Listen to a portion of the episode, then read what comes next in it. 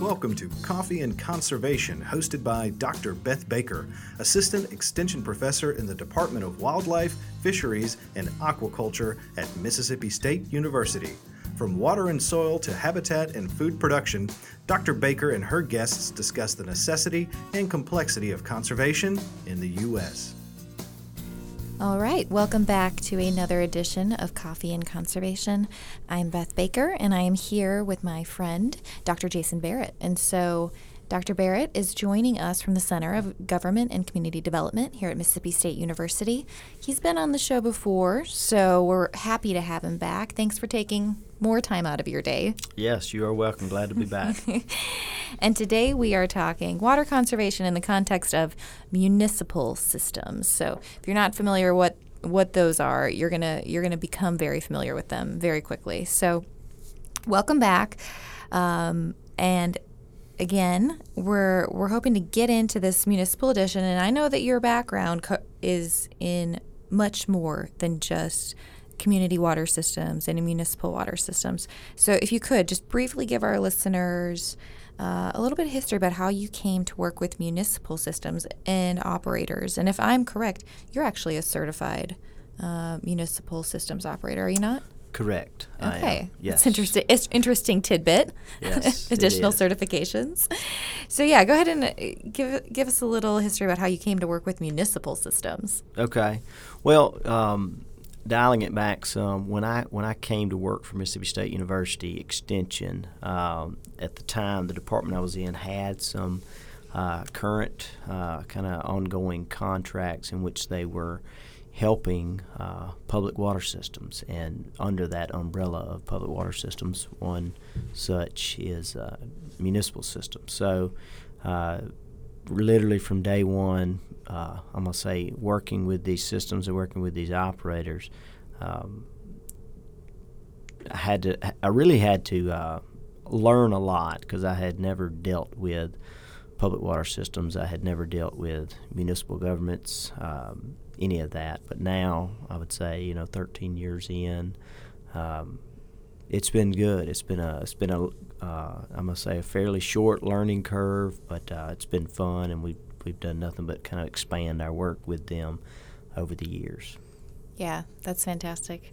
Um, for our listeners, if you're not fami- familiar with municipal systems, um, these are your city water systems that serve uh, consumers, and w- we'll get into that a little more. But just co- to connect it to conservation a little bit, when it, different concerns about the availability of water moving forward to the future, um, and and how the cleanliness of that water. You know, muni- municipal systems play a really critical role, especially when we're talking about water use efficiency um, and using water in a responsible manner, using it efficiently. So we'll we'll get into that.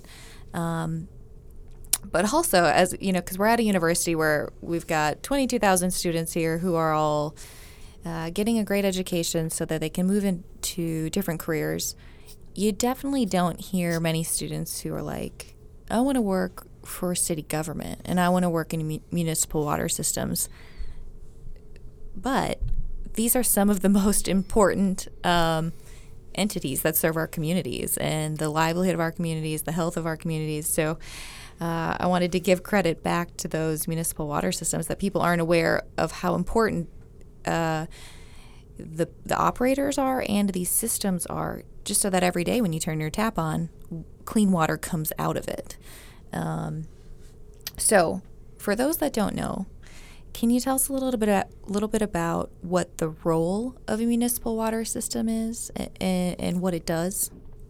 Sure. Um, this is the way I'd like to start that. Uh, when we when we start thinking about uh, let, us let's, let's go from the I'm gonna say the the thirty thousand foot view.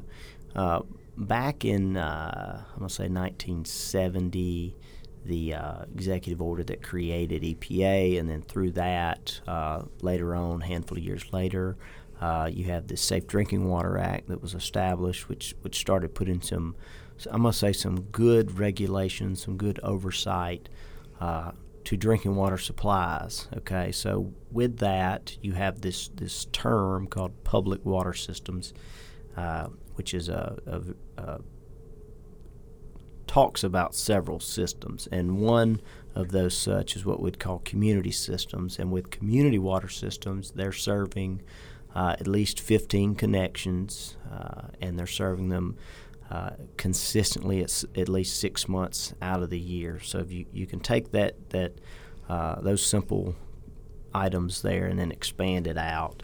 Uh, so when we start talking about community systems, okay, is anybody that's meeting those definitions? Well, then you start uh, determining the, the name based on the legal formation. And two that we really won't dive into uh, we'll talk about rural water associations, which a lot of people think of or may call cooperatives, in which the members are the owners. Uh, and then you also have utility districts, uh, which a lot of times are established by county boards of supervisors, and those boards are um, selected or appointed by the supervisors themselves. And the third legal formation that you may see is a municipal supply, which is going to be a system that is owned and managed by a municipality, a uh, incorporated municipal uh, system, regardless of the state. Um, but from Mississippi standpoint, yeah, we call that a municipal system. Uh, and just a little bit of knowledge about that, we've got right at 280 municipal supplies in Mississippi and they make up about 20% of the systems. So when we start talking about the number of systems in the state, they make up right at 20, 22% of the systems, but those 20% actually serve about 50 to 55% of the state's population. So when we start thinking about the people in the state, about 50 plus, 50 plus percent are being served by a municipal water system. Yeah, so that's a, a good number of people being served from just a smaller number of systems. So thank you for breaking that down in terms of the, the three kind of legal um, entities that uh, of water distribution that serve consumers.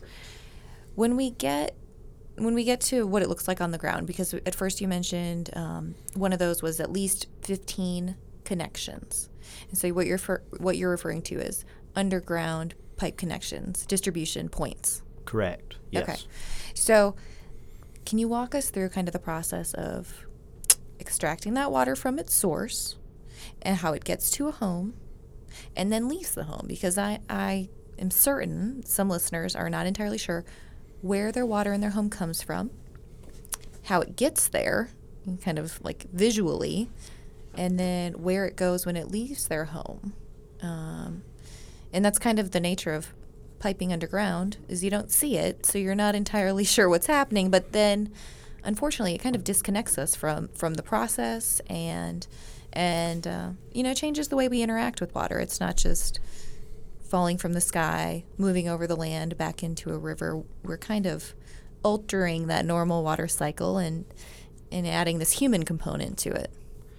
Yes, you uh, you are correct. We're very much altering it, uh, and and one thing that I, I, would say I speak a lot to is uh, trying to help people understand that process, and in a lot of times uh, hoping that they do kind of change their normal daily routines as they interact with water mm-hmm. coming in and going out. Uh, but yeah, when we talk about the process, especially in Mississippi, because we have very, very few surface water plants, we're almost, uh, I mean, 99% of our uh, community systems in the state are groundwater. Uh, and of our municipalities, um, there are a few that are served as a kind of a second source by some surface water over there close to the uh, Tombigbee River. Um, and then you have a, a large plant up around Corinth, Mississippi, and then you have some down around uh, Vicksburg, and probably the most well known is maybe the uh, reservoir that's right there out of Jackson. Uh, Ross Barnett Reservoir's drinking water supply. But the, the bulk of the systems in the state are groundwater supply. So when we talk about that, uh, a municipality will will at least have one well because that's how you're going to get it out of the ground. But almost all will have a backup source, so they'll normally have two wells. Uh, and depending on the size of the municipality, they may have 10 wells in the ground. So they will actually have a well uh, which will pump the water out of the ground. And then from there, it typically goes to some type of, I'm going to say, pressure or storage or combination. Uh, throughout the state, uh, people talk about water towers. Uh, water towers can serve, I'm going to say, multiple purposes. You can have a water tower that is solely used for storage, uh, so you get water above uh, the ground. And one reason that they are elevated because it produces pressure throughout the system. For every uh, 10 foot, you have 0.43 pounds. So if you talk about uh, water that's 100 foot in the air, is going to give you roughly 43 natural psi at the bottom, and that helps your distribution so that it, with any home, when you turn the water faucet on, water comes out. That that pressure does that. Uh, but uh, either adjacent to the well or adjacent to your, your elevated tank or storage, and in some locations, uh, in a lot of them, you'll have all of this within one plant site. You'll have a well, you have an elevated storage or ground storage, uh, and you'll have your treatment. Uh, before I get off storage, the other option you have for pressure is you can have some. I'm gonna, call it mechanical pressure. People call them just pressure tanks. Uh, typically, you'll see it. It'll be a, a horizontal cylinder uh, that that literally uh, works off of pressure. The well cuts on uh, when the pressure falls, you know, to either 20 or 40, uh, and it'll fill the tank up until the pressure either hits 40 or 60. A lot of those pressure switches are, are 20 pound intervals, so they may be, you know, a 30 50 or a 40 60. Uh, cuts on at one, t- at one pressure and cuts off the other.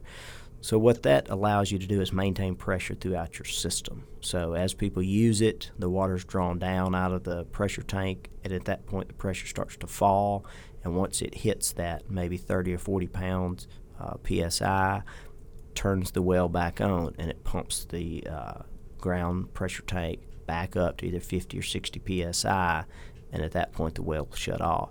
Uh, but what we try to do is maintain uh, pressure throughout a distribution system. One, because it's good for the customers, uh, but two, uh, naturally, uh, you want to keep your pressure above 20 pounds because it, it below 20 pounds, if there's any type of break or puncture in a water line, uh, water may come in instead of going out. Almost everyone thinks about a water line break and water coming out of it. If your pressure is below 20, if there's a break, water will come in. So if you have a line that's sitting next to some type of contamination, it could be absorbed into the system. So, all right, so you have two forms of pressure, either elevated or uh, uh, mechanical on the ground. Uh, but then you have some type of treatment, uh, and that treatment is what we're doing to, in initial sense, we want to kill bacteria. So almost all systems, uh, and we have such, I'm going to say, a really good quality groundwater source in Mississippi, a lot of systems simply treat with chlorine. We simply inject minimal amounts of chlorine to disinfect, kill the bacteria, uh, so that anybody within the system can drink it and it's bacteria free.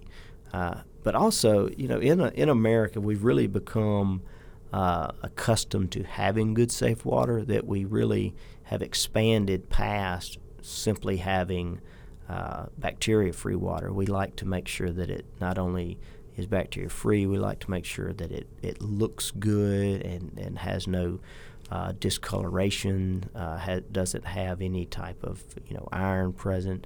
Uh, so we, we have added, or you'll see plants that have additional treatments to remove certain things from the groundwater um, for people to consume. Mm-hmm yeah, no, those are actually those are all fascinating points. Um, and I, you know, I always like to learn more about this because most people don't realize, you know, that you you would have to have a system pressurized. I didn't know that part of that was to prevent incoming contamination. So that's another really valuable point that that people may not be aware of, and that all of the water that comes from the tap has already gone through all these steps, been treated before it gets there. Um, the consumer preference on making sure our, our water, because of course we need it to be safe and clean, but the other side of that coin, the consumer preference on having it look and taste good, is always really interesting. Um, especially when I teach water quality, because I teach it from the other perspective that even if you have a crystal clear glass of water in it, you can still have contaminants in it. So it's that other side of the coin of, of what are our perceptions of clean water. Um, so the understanding that there's all these different steps that require tons of in- infrastructure, people that know how to run them, that are trained to run them, um, to get that water just to their house. And then we haven't even got to what happens when it leaves their house. Um, and all these things that our counties, um, these different water districts, and our municipalities not only have to maintain and create, but then as the community grows in, in urban areas, uh, keep pace with, which is a super difficult thing as our cities continue to go to grow cr- quite rapidly um, meeting those demands. So we get we've got the water to the house. You walked us beautifully through that. What happens when it's going down the drain, flushing down our toilets? Where is it going then? Okay. Um, from from all the numbers and studies that I've seen, uh, residential consumers use anywhere between 11 and 19 percent of the water that, that comes through a meter to a home. Uh, so, and, and that's one thing that we really try to educate customers about is the fact that a municipality, they every gallon that comes through your meter is drinking water quality. It's been treated uh, so that it is safe to co- to to consume. Yet we as consumers we wash clothes, we wash dishes, we wash cars, we flush toilets. Uh, we do so many other things with 100% safe, clean drinking water. Uh, so that other, you know, 80 to 85% that comes into our home goes down some drain. And almost all, not, not all, but almost almost all, I'd say a very high percentage of municipalities in the state also have what we would call a wastewater system, uh, wastewater collection and treatment system. So, you know, if you're in a town uh, that's using 2 million gallons a day, you got to think that, you know, 1.6 or 1.7 million of that is being discharged into some river, lake, or stream. Uh, so, as you may wash dishes or flush a commode or take a shower, that water that leaves your home goes into a collection system line. And depending on the layout of your town, very likely we'll hit what we'd call a lift station at some point, which is which is simply a collection point, and from there it will pump under pressure to move that to the actual treatment plant. Uh, and depending on the size of your municipality will determine really what kind of treatment plant you have. But at the end of the treatment plant, what we want to do is discharge that wastewater so that it is safe for any type of uh, contact with uh, humans or aquatic life uh, that it will come in contact to, with because all of those systems uh, are discharging somewhere into a river, lake, or stream. Uh, you know, and I would venture to say that there's there's not one of any size that's not being discharged into from uh, a wastewater system in the state. Yeah, I I always like to bring um, that up because much like our garbage disposal systems, um, you know, when the garbage leaves our house, it's gone. Not not our not a problem. It's gone. And when when water leaves our house, again, taken care of, I don't have to worry about mass amounts of water waste with various things, you know, on my property in my home. Um, and we're kind of like, okay, out of sight, out of mind. N- not not entirely concerned with where it goes, but at the end of the day, we're all kind of trapped here on this same planet. Um, and especially with water, kind of the irony of the natural water system is that it actually doesn't go away. It cycles globally. So it keeps moving somewhere in the environment, whether it's through a river, lake, or stream, uh, leaching down through the soil, moving into the ocean, into the atmosphere, and that cycle just continues. So it is out of sight, but um, it definitely the repercussions of what might be in the water doesn't doesn't stop there, especially when water doesn't respect geopolitical boundaries. That's right. You know, we can set as many state, landowner, county lines as we want, but but water just moves um, downstream. Essentially, it just moves to a lower gravitational point, and then essentially evaporates into the atmosphere, and the cycle continues. So, always important to remember that. Um, we do interact with it every day and it does go somewhere. Um, and that treatment process is also a very expensive process. Um, and it's become a very sophisticated process, but and it does and the waste treatment process also does a phenomenal job in getting water to a safe point before it's discharged into the environment depending on how it's permitted um, but we're not always it's, it's quite impossible to remove everything that would be in that water we remove the things that are of the greatest concern um, but you know at the end of the day when you know and it's reported and documented by the EPA that there's more than 80,000 manufactured chemicals.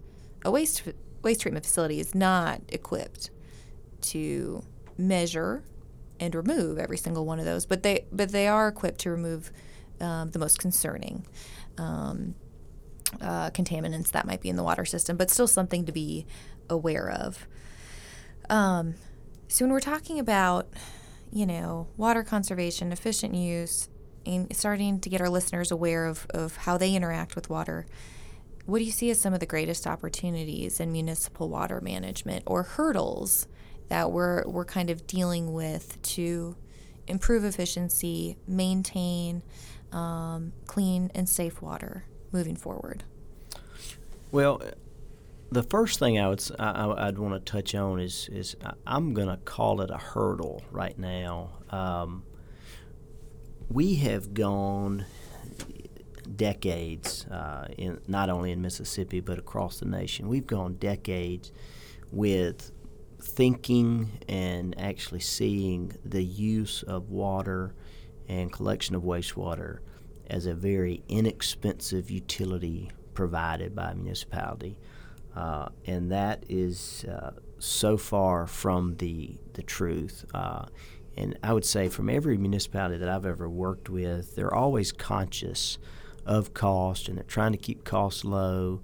Uh, but it's it can be at a detriment to the system.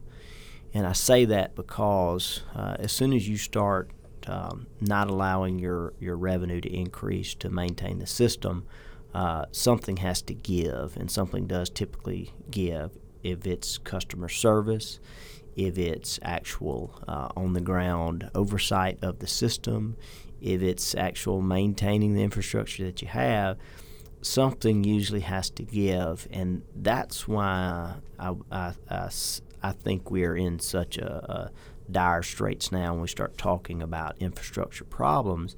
Uh, there's this, this, I must say it's a nationwide mindset. Even though we're seeing some changes in some areas, uh, there's this nationwide mindset that water is a cheap utility. Wastewater collection is a cheap utility.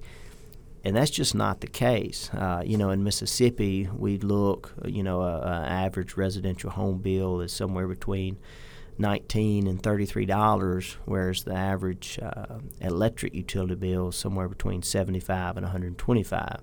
So, you know, one, water is a resource that we realistically cannot live without. Uh, everything I've ever read says we've got about three days you can live without water. You know, people live for hundreds of years without electricity. Yet, you know, t- in today's time, we're paying four or five times as much for electricity compared to a utility that we realistically cannot live without. So, to me, we're we're we're at this really a crossroads where we're needing to get customers more educated in the value of that supply that they're getting. Uh, so to me, one of the biggest hurdles right now is is uh, municipalities actually embracing the fact that it is not a cheap utility, and they charge accordingly, and they maintain staff as needed, and they put money back uh, so that they can maintain their infrastructure. But also, from a customer standpoint, residential customers need to, I must say, understand and realize that these are not cheap utilities and they need to uh, begin to expect to see uh, a tick up in price uh, that they pay for those utilities. And we see it, and I've seen studies, uh, you know, price can be uh, a motivator for uh, less consumption. So as the price of water goes up or the treatment of wastewater goes up, people may consume less. You know, the next time somebody's washing their car, they may not just leave the water hose running in the yard. Uh, you know, somebody that's brushing their teeth may cut the water off while they're brushing their teeth instead of just letting it run down the drain. Uh, you know, people may take shorter showers. Uh, so, a lot of simple home practices can greatly reduce uh, the household consumption, which will impact your water system uh, bill, the bill that you get every month. But it also helps the water system because they're not, you know, pumping and treating and sending 100% clean, uh, safe drinking water to you that's not actually getting used.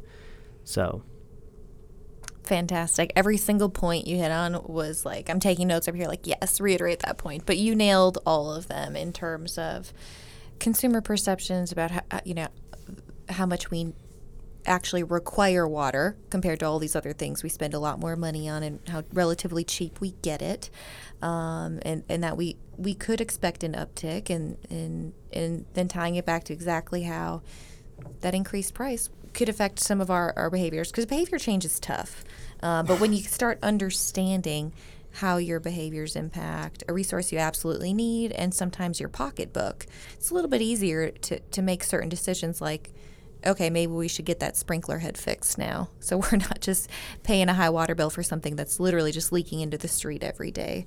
Um, so I love that you connected all those really, really important po- points and into something actionable that, that our listeners can utilize. So thank you so much. Always a pleasure to have you on the show. And I'm sure we'll talk to you again. All right, thanks. As always, you can find more information on our website or in the show notes after the show. And we always want to acknowledge and thank our primary sponsor, the Mississippi Natural Resources Conservation Service, for their support of this podcast.